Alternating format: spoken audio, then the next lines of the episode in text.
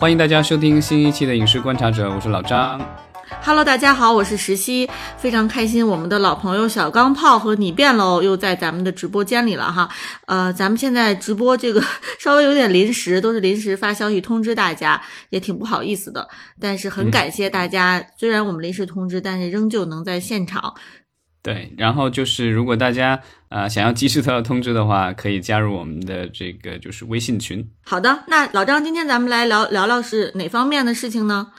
呃，上周咱们做过预告的，就是呃也算开过有一段时间了，有一周的时间了啊，美国电影市场展。是的，我们今天这个节目除了聊美国电影市场，我们肯定也也会聊到国内最近在电影行业一个比较重大的活动，就是这个金鸡奖的颁布，是吧？这个金鸡电影节，呃，那这个金鸡电影节，其实我也想多说两嘴哈，就是我觉得今年的金鸡上面其实还是发布了很多近期我们会看到的国内的电影，对吧？我记得以前像很多重要的电影可能会选择这个上海电影节或者北京电影节发布，但是今今。年呢，其实在这个金鸡电影节上，我们看到的是发布比较多的重要的这个或者说重磅的吧国产电影。所以一会儿我们也在聊完这个美国电影展之后，也会来聊聊咱们金鸡电影节上发布的国产电影。嗯。那今年的就是 AFM 美国电影市场展的话，是在一号到六号举行的。嗯，过去差不多对，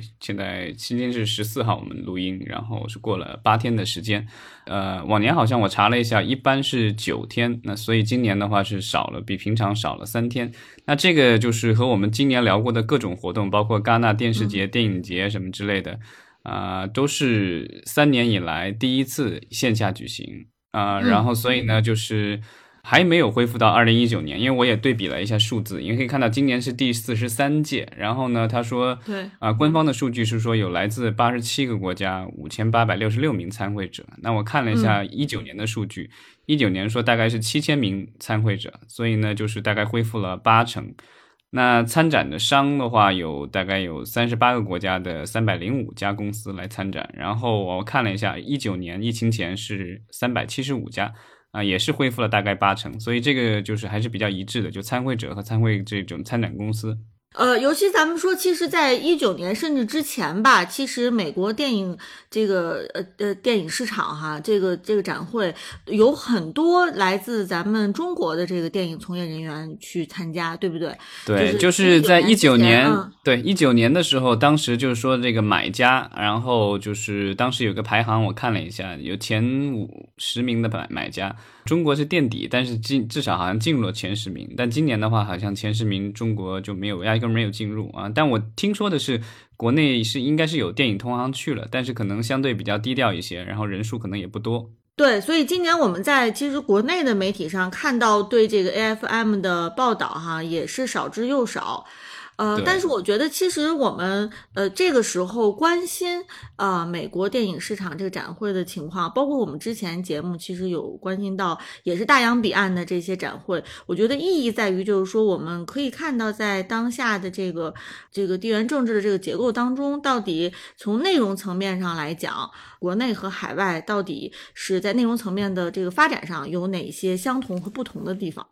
对这个电影电影展，主要其实是独立电影，所以呢，就是咱们之前经常看到的有一些就是所谓的买断片、批片，在国内的很多啊，有一部分的这种片子就是从这种呃 AFM 啊美国电影市场上，这个就是中国买家买到的，当然也有一些是在戛纳买的或什么，但是这个都是一个比较重要的市场。因为疫情前的话，其实有两个买家会比较突出，一个是来自于俄罗斯，一个是来自于咱们国家。但是疫情以后，包括这个，就是因为现在的这个这个战争的情况，所以呢，就是中国买家和俄罗斯买家啊，现在基本上就是很少。呃，有些活动好像基本上消失了。那这一次的话，我看啊，就是公司层面的话，就是中国没有排进前十，但是我看了一下，他说这个个人买家。怎么说呢？呃，中国香港地区有七家公，有七个人，然后呢，台湾地区有六个人，然后咱们国家是这个就是啊，大陆地大陆地区，然后有两个人，所以加起来的话就十来个人吧，就来自于这个中国大中大中华地区。呃，其实这个呃，在活动进行的同时吧，这个呃媒体上也会去总结一些这次展会上可能发布出来的比较重磅的、有趣的、有意思的这个项目哈。然后老张也是总结了一些，咱们可以跟呃国内的同行一起分享，看看到底在呃海外目前有哪些这个独立电影项目还是会受到大家的关注。对，就是在这个市场展里面的话，其实它有一些。项目它规模还是比较大的。那我们看一下，就是这一次的话，我其实是从那个 Screen Daily 啊，就是他们这个就是基本上各大电影节、电影展这种都是这个场刊，好像都是这个 Screen Daily 出的。然后他有总结了一些重要项目，然后从里面去挑选了一些。然后主要是我这次挑选的，它主要的来源国主要是啊美国、英国还有法国，然后亚洲地区是韩国。啊，这是这个这次活动好像比较突出的一些项目，然后我们可以看一下，我觉得比较大的，对对。然后因为这个电影展，它有一些是已经完成了或者在后期的，还有一些可能是在筹备中的，所以它有一些啊是在卖这个，就是比如说它的发行权，还有一些可能就是卖这个电影的投资的这个份额啊，所以就是呃各个项目的情况不一样。那这个这一届呃电影展上，呃电影市场展里面就是。啊，最可能投资预算最高的一部电影是大导演 Guy Ritchie 的盖里奇的导新片，嗯，然后这个就是它是根据一本同名的这个纪实文学的一个书改编的，啊，这个我在豆瓣上查了一下这个书的翻译，因为片子还没有这个正式的翻译的名，然后这个书的翻译的名，因为好像是这这个都同名的，所以叫丘吉尔的非绅士战争。啊，是真人真事，然后讲的是二战期间的话，是当时的英国首相丘吉尔和呃《零零七》小说的作者这个 Ian Fleming 他们一起弄了一个就是这个秘密的，这就是作战组织，然后是用来对抗这个纳粹的，所以这个应该是一个谍战谍战的片子吧。然后啊，盖里奇是导演，主演是这个就是超人 Henry Cavill。啊，因为他最近就是也是频频上新闻，因为之前这个就是他说自己已经不演超人了，但最近的黑亚当里好像他又复出又演超人，而且说会演更多的超人，啊，所以就是也很期待。然后另外女主角是这个艾莎，哦，她是这冈萨雷斯啊，就是她是墨西哥的一个女演员，之前也演了挺多的这个电影，然后最近好像她应该会出现在《三体》的美剧里。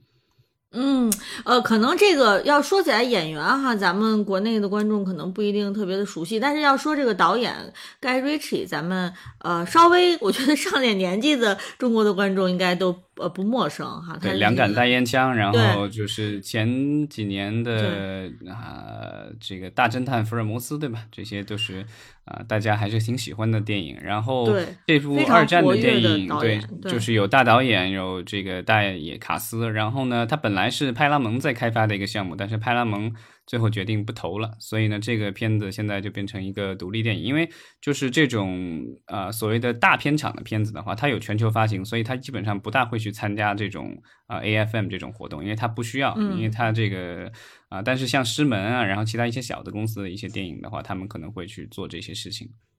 明白了，所以就是这一部电影相当于是派拉蒙放弃了，但是呢，它仍旧是有公司接盘，然后呢，在这个 AFM 上。相当于在找这个买家，说说是说，二零二三年一月会在土耳其开拍，但现在就是还离有几个月时间，不知道这个，反正这是目前公布的日期。嗯，呃，说到美国的项目，其实这个叫《岛屿》的这个片子啊，还挺有意思的，因为它是这个由一个波兰导演，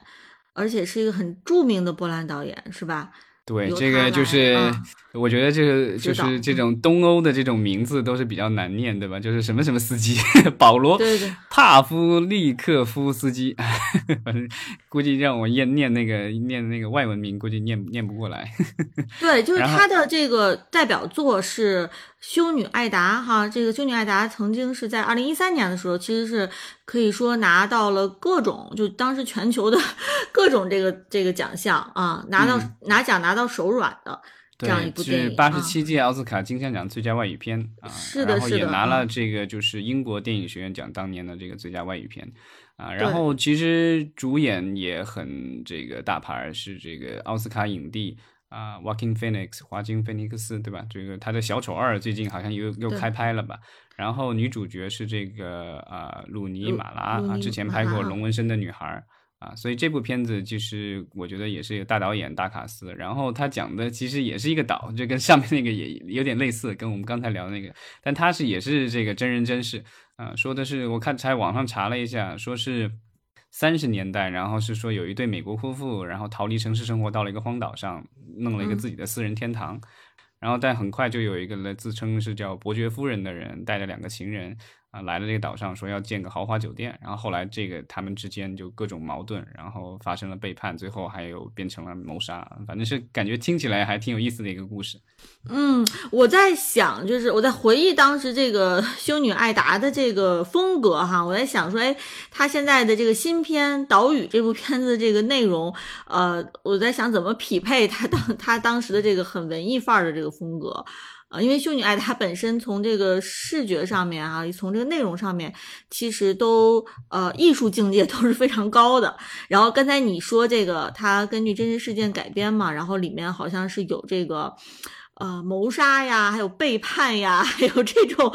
伦理之间的呀。然后我在想说，好听起来就是限制级，这个听起来就限制级。我觉得基本上跟他那个修女艾达怎么，对对，跟他的那个风格怎么去比匹配啊？所以我其实是特别感兴趣的，因为感觉这个这个导演本身他好像。嗯，想象不出他会选择一个特别有戏剧性的这样的内容，好吧？反正这这一部是我特别期待的啊。对，然后下一部的话，其实国内的就是如果是恐怖片的这种粉忠实粉丝的话，就是肯定是会很期待这部电影的，是啊，《电锯惊魂》的第十集。哇，这都拍到第十集了。对，我也很惊讶，我我好像看到第四集、第五集，好像就没有再往后看了。然后。啊，这部《电锯惊魂》的话，大家比较期待的是说这个啊，原剧里的那个就是那个连环杀手，这个这这个演员托宾贝尔他会回归，因为记得我记得印象当中第几集里面他都已经死了，但我不知道这个就是他又又回来是怎么回来，因为后面几集我都没有看了啊。然后这次还是这个师门啊做发行，然后。啊，导演是叫凯文·格劳特啊。这个导演的话，好像我查了一下，他之前好像还被陆川导演拉来国内啊，就要筹备一部片子，叫《钢铁镇之龙族之战》啊。当时好像我和这个 有有有有朋友还在这个剧组啊工作过，选了一好多地方的景，然后剧本改了很多稿，最后好像不了了之了。就是你说的，这应该是曾经我们这个国内的和海外的交流特别的 密切的时候哈。其实有很多这个国外的导演，或者是这个有有经验的、没经验的、有资历的、没资历的，都跟这个中国电影哈都扯上过关系。啊，当然现在可能就是很难了。对，那这个这个电影系列其实是温子仁导演的这个成名作。对，温子仁导演后来做了这个《海王》什么之类的，但他这个其实是他最早，他第一部好像是他先拍了一个短片，然后后来用这个短片说说服了美国的片方，然后后来拍了大电影。啊，然后他，但是他自己拍了第一部以后，好像后来就没有怎么再导过了。然后其后面都是其他导演在导。那这个凯文啊格劳特的话，他其实是这部片子，好像我查了一下，他前五集他其实都是剪辑，然后后来就是担任导演，然后还做了第九部的时候，然后还是制片人。反正陆陆续续有不同的导演在导，然后这个但这个凯文就一直都有参与，然后第十部他又继续导，然后我不知道他是不是自导也自剪，啊，反正就是这部电影的话，就是大家还是期待一下。但是好像上一部是二一年第九部，我看了一下啊，评分不是特别高，不知道这个第十部能不能有所突破。嗯，它能撑到第十部也是一个大 IP 了哈。对，就是这个恐怖片，但是恐怖片好像这种呃这种系列的能拍很多部的还挺多的，因为基基本上成本比较低嘛，然后只要能够能回本，那估计就有下一步的机会。嗯，没错。然后我们看，其实美国片里面还有一部是有我们大家都特别熟悉的。尼古拉斯凯奇大帝，他的新片叫《鲨与石》。这个尼古拉斯凯奇在这一部片里面，他是作为呃演员吗？主演吗？呃，对，他是主演。然后他是一个，就是讲的是，他是一个就是这种求生的动作惊悚片。然后讲的是一个父亲和他的这个双胞胎儿子，然后呢，就是在他们的这个很偏远的一个农场。这个里面住着，然后来了就是非常凶猛的这个什么怪兽什么的。这个尼古拉斯凯奇他这个演员哈也真是非常非常传奇了。我觉得至少对于咱们中国的观众来说，首先这个演员他是大家都很很熟悉，是吧？他从他年轻的时候，就二十多岁的时候，他的影片就被大家就是咱们中国的观众所熟知。然后后来其实他的这个呃步入到这个中年之后，其实他的人到中年有一段时间，就大家就觉得他是烂片之王。是吧？就是对，因为当时他是陷入了财务危机嘛，然后欠了一大笔钱。对，然后大家就觉得他应该就是已经没什么戏了，然后只要是有他参演的片子，应该都挺烂的。结果没想到，其实近几年他还经常带给大家惊喜，包括什么那个，呃，他他演他自己，呃，演他自己那片子，对对对对。然后还有包括什么那个 The Pig 吧。是吧？有一个就是也是这种就是动作呀，有暴力啊，有点惊悚的这种片子，也是就是很受到业界的这个欢迎，然后口碑也非常好，所以就感觉他好像是这个 人生又发生了这个华丽的转身哈。对，那个采访不是 说了吗？说人家最近选选片又严谨谨慎起来了，为什么？因为钱，因为债已经还完了，可以 现在可以稍微自由一点。他之前之所以就来来片不拒，甚至还来中咱们这个中国拍过一部片，对吧？白幽灵。跟那个谁一起的吧？刘亦菲好像是有合作的，是不是？是那是另外一部吗？跟刘亦菲合作的好像是也是叫什么？就是这部吧，什么白幽灵是吗？对对对对，就是这部片子那个烂片。对，但是现在看这一部啊，看看这一部，这部感觉估计估计也是低成本的片子吧，因为感觉好像这个主演可能就三个人，然后一群怪兽什么之类的。对，所以像对于尼古拉斯凯奇这种演员啊，就是他事业进入到现在了，我觉得还是特别期待的。对，所以咱们其实这上上面说的都是呃美国的一些片子啊，然后咱们接下来可以看看在这个 A F M 上啊，来自欧洲的、英国的一些重要的电影吧。对，就是有一部叫《The Three Thumb》，这个我觉得国内肯定是不能引进的，因为这个就是过于性感。这个如果要翻译，要我来翻译的话，我估计就只能翻译成“三人行”了，对吧？三人行可以，可以。对这个，那听那个名字好像就像是这种有喜剧、喜剧元素吧。是吧？这个爱情其实其实我看了一下这个网上的这个剧情的梗概，其实就是说一个年轻男子，然后呢，他又一直喜欢另外一个女孩，结果最后莫名其妙的就变成了这个三人行了。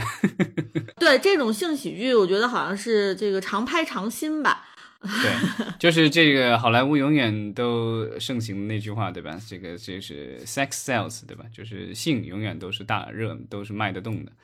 嗯，那说完了英国的项目，咱们来看看法国有没有什么有意思的项目。对，法国的这个就是有一个项目，呃看起来有点意思，就是叫啊，它片名叫这个就是马厩里有什么。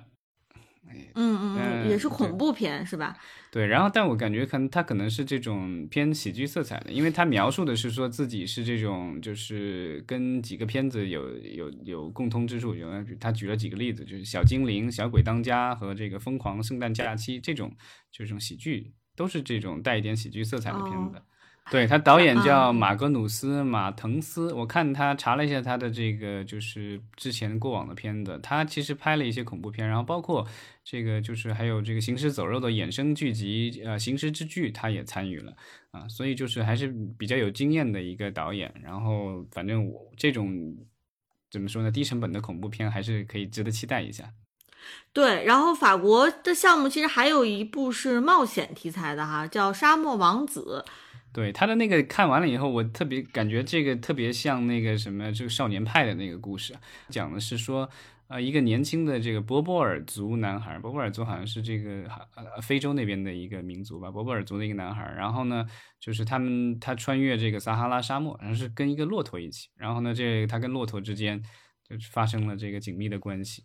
然后这个片子比较有意思，是说他不但是就是提了导演是这个埃里克巴比尔什么的，然后就是呃特别提到说这个就是著名的音乐人米卡是他的这个就是会负责他的这个原声。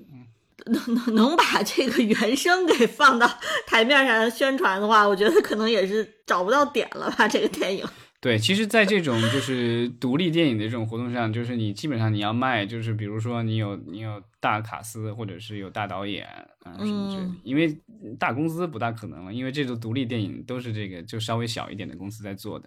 那就是这个这个把这个原声呃的这个作者也也放，就音乐人也放上去，这个反正也是挺独特的。嗯，可能可能是绞尽脑汁想卖这个片子吧，不知道，就是感觉看这个内容哈，可能本身就觉得也不一定那么容易卖啊，就商商业上好像它毕竟不是，比如说像这个啊呃性喜剧啊，或者是恐怖惊悚啊，或者是这种战争片哈。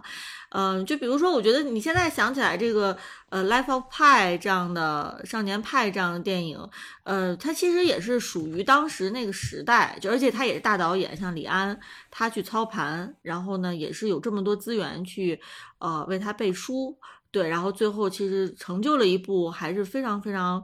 呃不错的电影哈，呃，那我觉得像同样的题材，如果你拿到现在来说，像我们这个电影已经是整个行业可能都比较冷的情况下，呃，你这样的一部这种少年冒险题材，如果没有说这个呃大卡司啊去背书，或者是没有大导演的话啊，呃，我不知道它好不好卖啊，这是一个问号。嗯。然后咱们可以再个把目光转向亚洲，对吧？这个就是现在韩国电影基本上是亚洲的代表了，所以我们重点说一下韩国片吧。啊，这个我看 Screen Daily 也总结了一下韩国就是这次啊还不错的电影，然后有一部是这个翻拍啊《情迷步话机》啊，这个其实呃国内咱们大陆地区也翻拍过，二零零三年当时滕华涛导演导的《情牵一线》，这个就是。啊，梁咏琪和朱孝天主演的那一版，它其实就是翻拍的。那但这一次的话是韩国再翻拍自己的电影，因为韩这个电影的话，两千年呃就是在韩国已经上映了。然后这一次的话是算是二十多年以后，然后再重翻拍一遍。啊，它其实就讲的是说，这个一个在七十年代，一个在两千年的，就是两个这个男女学生，然后通过一个步话机，然后这个联系上了，其实跨时空的爱情故事。对，而且其实就是像这种跨时空的用这个步话机联联络上啊，这样的概念，其实呃就是在韩国已经拍出了各种各样的类型，包括有一年特别火的这个呃 The Signal，这个信信号，对对对，它也是美剧，它是韩剧嘛，然后它其实是犯罪。这个警察犯罪题材的悬疑题材的那个剧当时也是特别火，所以我们就说这种通过布画然后联系不同的这个这个时空的这样的概念哈，其实就是已经是被多次 这个呃呃无数次使用过了。那个英文片里其实好像我印象当中也有一部我看过的叫 Frequency 吧，就是好像是生死频率还是什么的，这个就是讲的是其实是就是两个人通过不同年代让布画机联系上，后来发现其实两个人是父子关系。哦，对，而且就是后面背后有一个大的阴谋，最后得儿子得救父亲，不救的话自己就没了。对，所以其实也看出来，到底就是像这样的一个很就是怎么讲，就是比较俗套的这样的概念啊，到底是在现在还能玩出什么新花样来，对吧？就是就是，而且就是我觉得咱们。这个如果他的这个，比如说现代是设定在二零二二年或二零二三年的这个人的话，那这个步话机这个玩意儿，我觉得现在已经很少有人用了。对对对对，这的确是，就是以前的片子可能你还是通过步话机能联系起两个时空，现在就完全这个是被淘汰的这个技术了哈。但也不是被淘汰，就是玩的人越来越少，就是其实还有人玩的。这个之前。呃，在剧组工作的时候，就有有个司机，好像就是特别喜这个我喜欢玩那个东西。他其实是呃，在咱们国家这其他国家应该也是一样的，需要申请执照，然后呢，你要接受一定的培训，然后才能才能使用得上。嗯，但是他这个呃，我看他的这个内容。呃，梗概哈，他其实这里面的主人公其实是生活在一九七九年和二零零零年的，对，这是两千年的这个，这是两千年的原版的这个故事。但我觉得他现在这翻拍的话，估计得把年代提一下，对，比如说换到九十年代跟二零二二年，这其实也是相差三十年，三十年，对吧？这个就是我觉得可以这么调一下，不然的话就是还那样，应该没什么意思了。那你可能是要解决他现在大家对于步话机的这个接受程度这个这个问题。对，说不定还可以提一提我们的疫情啊什么之类的，对吧？对，呃，其实我觉得说到韩国项目的话，啊，可能很多人都会对于这个犯罪都市这个系列。是非常的熟悉的。所以这次其实《犯罪都市三》在这个 A A F M 上做了一个呃这个。发布是吧？对，就是导演还是李相龙，然后主演还是马东锡。然后马东锡他就最近比较火了，因为他在那个什么《永恒族》这个好莱坞电影里现在也出现的比较多。然后对对对，啊，他自己的韩国电影好像也现在也有被翻拍成美国电影，而且是他自己监制加主演啊。然后啊，他自己的韩国韩国电影他也继续在拍。那《犯罪都市一》和二，然后第二部好像是去年是今年，好像韩国票房。啊，因为韩国不算票房，是算这个观影人数，对吧？这个它是这个，对对对，呃，就是观影人数有是一千两百六十万，就是人很多了啊。所以呢，就是今今年好像是韩国目前为止啊，就是观众最多的这个电影。那所以第三部也顺理成章。我在网上看，他说这个第三部拍完以后，他拍另外一部片子，然后之后接着可能要拍第四部了。所以就是这个马不停蹄了。对，而且这部就是《犯罪都市二》，其实它不光是在韩国很受欢迎哈，因为我看到咱们国内其实很多的这个观影公众号也都在推，短视频里面经常刷到。对对对对，所以可见其实它这个流行度还是非常高的哈。嗯，然后这个韩国的这一次公布的电影里面还有另外一部翻拍的，这个而且翻拍的是我们的华语电影啊，这个就是呃这一部叫啊不能说的秘密的韩国翻拍版。对，然后他这一次导演是徐玉敏，我查了一下，可能是一个女导演。这个好像我不知道我查的有没有是否准确啊？就因为这个英文名拼写的，我查出来是一个女导演。然后之前是做编剧的。那如果是女导演的话，我觉得就很难得了，因为我们知道韩国好像电影行业女导演特别少。是的，是的。对，然后这一次的话，就是他们翻拍的是呃周杰伦的《不能说的秘密》啊，然后。啊，我不知道他们会就是怎么样的去本本土化，因为就是这个啊，不能说的秘密，当年是在以周杰伦的母校淡水中学什么的这种还什么这个为原型的，对吧？然后当年就是也还算比较受欢迎的一个电影，当然那时候的话，就是大陆电影市场还没有这个这个。蓬勃发展起来，所以当时好像我没查到当时的票房，但估计不不会太高。但这部电影其实也过了有有十几年了，对吧？当时这个不能说的秘密，我记得在咱们国内的市场上，其实也是引起了大家非常高多的关注，也是就是非常流行的一部电影。对，就是可能当时就是大家还没有完全形成去电影院看电影的习惯啊，但是。呃，我对这部电影就是不能说的秘密，周杰伦这部电影其实还是印象非常深刻，而且当时正值这个周杰伦事业的一个巅峰时期啊。然后这一部其实也是跨时空，然后交流的，通过一个教室，所以这个其实跟刚才我们聊的这个就是情这个情迷破画机的翻拍其实是类似的。我不知道这个是不是韩国市场对这种题材，嗯，又突然这个特别感兴趣了。哎，有可能是的。他们就是特别喜欢这样的概念哈，呃，然后我们看，其实还有一部叫《鬼神警察》的电影啊，这个名字听起来还挺重口味的。他的导演是金荣俊，之前他作为韩国导演，应该是第一个在大陆地区，主要在大陆地区取景拍摄了《飞天舞》，是两千年的电影，很久以前，那估计拍摄估计九八九九年拍的，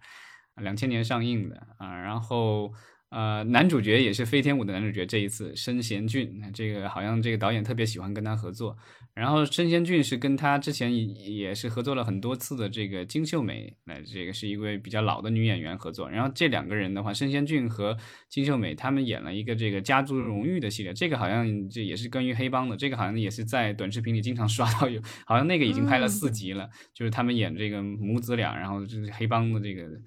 呃故事啊，然后。呃，这一次的这个电影的话，其实是一个算是一个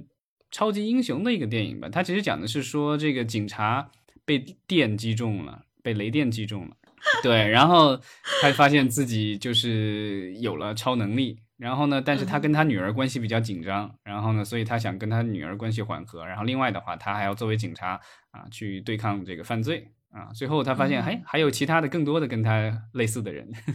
哦，韩国韩国的这个超呃超级英雄，我不知道会呈现出来什么样子啊。就是感觉超级英雄好像是这个美国片的专利，但是现在看起来韩国人也是义无反顾的走上超级英雄这条路。对，但这个这种这种类型的电影，我不知道，就是国内其实你要说翻拍也可以翻拍，对吧？啊，是的，是的，是，但是肯定你不太可能会起什么“鬼神警察”这样的 片名啊。对，这个这个“鬼”这种字可能不大。霹雳警察吧，霹雳战警好像以前有人叫过了，以前有人叫哦过了。对，所以其实看起来，我觉得这个 AFM 它首先比较有意思一点，就是它上面其实有很多电影，它不是由这个大制片厂去操盘的，但是它的内容本身其实还是非常独特、非常有意思的。嗯，对，就是大家想看一些，就是就是跟那些呃高预算这个就这种电影，就是稍微有点不一样，换换口味什么之类的，可以看看，就是类似于这样的电影节发布的或或电影，它不是电影节啊，电影市场发布的这种电影。嗯，没错。然后我们其实我觉得可以就是来看看咱们的这个国内的最近刚刚闭幕的这个电影金鸡奖上面发布的一些重磅的电影吧，那就是咱们的华语电影哈。对，因为这次这个就是电影节，然后他也做了展，然后呢，有一些公司也在这个期间去做了一些宣传活动。这些国产电影应该都是已经拍摄完了，然后呢，就是等待档期啊、或者也也有一些已经宣已经宣布了档期了，所以呢，就是只是做做一个宣传。所以我们可以看一下这些电影，基本上我觉得它能够在金鸡这种活动当中去做发布的话，应该是就是上映啊什么之类的问题不大了。已经已经被绿灯了是吧？这是都挺靠谱的。对对对，嗯然后这次就是呃，猫眼这个就是他开了一个专场，然后就是一个推介会，然后他介绍了一系列的这个就是有十五部的国产新片，嗯，而且他介绍的这十部十五部基本上都是，呃，至少是大导演是吧？大明星嗯，去背书，然后对对对，就是还是非常重要的电影。然后同时就是说，我们说它有可能是在不久的将来，我们就都能能能够看到哈，而不像说之前有一些已经有档期了，是的，是的，所以我觉得大家其实还是有有必要去了解一下的，因为毕竟不像我们，呃，有的时候去聊一些立项的项目，它可能其实是还没影儿呢，是吧？就只是大家前期的一个筹备。但是这个金鸡上面发布的这些项目，看上去哈，就是我们未来非常可期待的，啊、能够在电影院看到的。对，呃最近的应该是十二月份就应该有片子会上了，然后春节也有，然后我们可以看一下它的这个，就是，嗯，我看到这个是就是《荧幕穿越者》的一个总结，它会就是，然后我们可以看一下，它总结了有这个八角笼中啊，这是王宝强在《大闹天竺》以后的第二次又自导自演，媒体对于王宝强的项目还都是特别关心的。对，然后呢，第一部他的第一部就是《大闹天竺》，当时反正也引起了一定的争议，对吧？然后票房也不是很理想，然后口碑嗯也不是很好。那这一次王宝强这个第二次自导自演，我们可以看看他有没有这个有所突破吧。然后他这个还是有点动作元素在的，因为他讲的是说这个就是沙场老板。啊、倾注心血，然后把当地无人照料的孤儿培养成为格斗运动员的一个励志故事，所以里面还是有打戏啊。然后这个，但是看起来的话，王宝强的角色是不是应该是老板了？这个应该是 他要捧年轻演员了，是吧？他演孤儿似乎好像不大合适吧？对，呃，其实除了王宝强的这个八角笼中是媒体是重点报道哈，其实还有这个张艺谋导演国师的《满江红》，也是这个呃大家都关注了很久了，是不是？对，满江红这个有啊有沈腾，有易烊千玺，然后一众明星，对吧？然后有大导演，然后啊、讲的是岳飞的这个那个时代的故事，然后反正又是说是悬疑片，然后这一次好像这个推介会上，然后反正说的玄乎其玄，就是说这个就是各种反转，然后特别悬疑，然后是大家从来没有见过的悬疑，啊，反正嗯，对对对，气氛已经烘托的很多了，就是其实我就想知道什么时候档期，因为这个张艺谋导演好像已经有好几部电影啊、因为各种原因，对吧？现在就是什么嗯悬崖之上啊，然后还有那个什么啊，不是不是悬崖之上，那个叫什么来着？这个坚若磐石，对吧？然后嗯还嗯有。应该是有两三部张艺谋导演已经拍好了的片子，然后现在都在等这个档期啊，所以这个《满江红》的话，看吧，就是他说已经八月份杀青的，所以其实已经后期了有几个月的时间了。啊，所以我们看看这部电影什么时候能公布这个档期啊？但我觉得就是这样一部电影放在春节档也也也许也也行吧。是的，是的，呃，然后我们看，其实还有这个被称为女版误杀的拯救嫌疑人。也做了发布，对，这是张小斐的新片。然后张小斐就是在《你好，李焕英》里面，对吧？就是很受大家欢迎。然后这个基本上就成了大家心目中的完美妈妈了。这一次好像说继续演妈妈。呃，然后除此之外，其实郭帆的这个成绩啊，还是非常令人瞩目的。一个是他是监制了孔大山执导的《宇宙探索编辑部》，同时他自己导演的这个《流浪地球二》。也是做了发布，所以我们看在这次 电影节上，这个郭帆啊还是呃非常受关注的。对这个宇宙探索编辑部，咱们在以前的节目里好像聊过，就是这是国内比较少见的，就是这种所谓伪纪录片形式的一个电影，然后。啊，其实，在之前好像北京电影节，今年的北京电影节好像做过一些特别放映，然后反正一票难求，然后大家的口碑好像各种评价也都很好，所以呢，就是我觉得就是还是很期待这部电影什么时候能够上映。然后这一次上映日期还是没有公布，卖了个关子，但是说导演呃这监制郭帆。啊，好像是选了一个特别有意思的档期，好吧，呃，然后其实像我们都知道的这个万达影业，它其实有一个主题发布会哈，呃，万达还是呃拿出了这个行业大佬级别的这样的一个态度，就是他们其实一下发布了这个呃寻他、维和防暴队，还有什么三大队想见你等等一系列的电影，嗯，对，还是很活跃的哈，这个万达影业。对，然后这个想见你是电影版，之前是有剧集版是吧？我没我没看过，所以我看这个好像是咱们这个台湾地区的一个剧集，然后呢这一次可能做成了合拍啊，还是原班的人马，这个就是原版的这个就是演员回归，然后呢再加入了就是我们内地的演员，所以呢就是在台北和上海啊双城的一个故事。对，呃，其实我我看到我觉得比较这个期待的哈，也就是我们刚才说的这些项目。老张，你还有什么要补充吗？呃，成龙的这个新片《龙马精神》也做了发布。然后呢，之前咱们在节目里应该也聊过，就是这个好像很早这个电影就开始在做宣传了。然后拍摄的时候一直在这个抖音啊各种短视频上面发各种物料，对吧？对。然后这次是成龙加刘浩存加郭麒麟主演的。然后成龙应该是演的一个就是退了退休的这种老武行吧。然后，因为他的马这个就是惹惹了祸，所以他要跟女儿刘浩存，还有这个女儿的男朋友郭麒麟一起去救这个马。哦，咱们其实，在立项的里面其实有聊过这部电影，是吧？我印象也挺深的。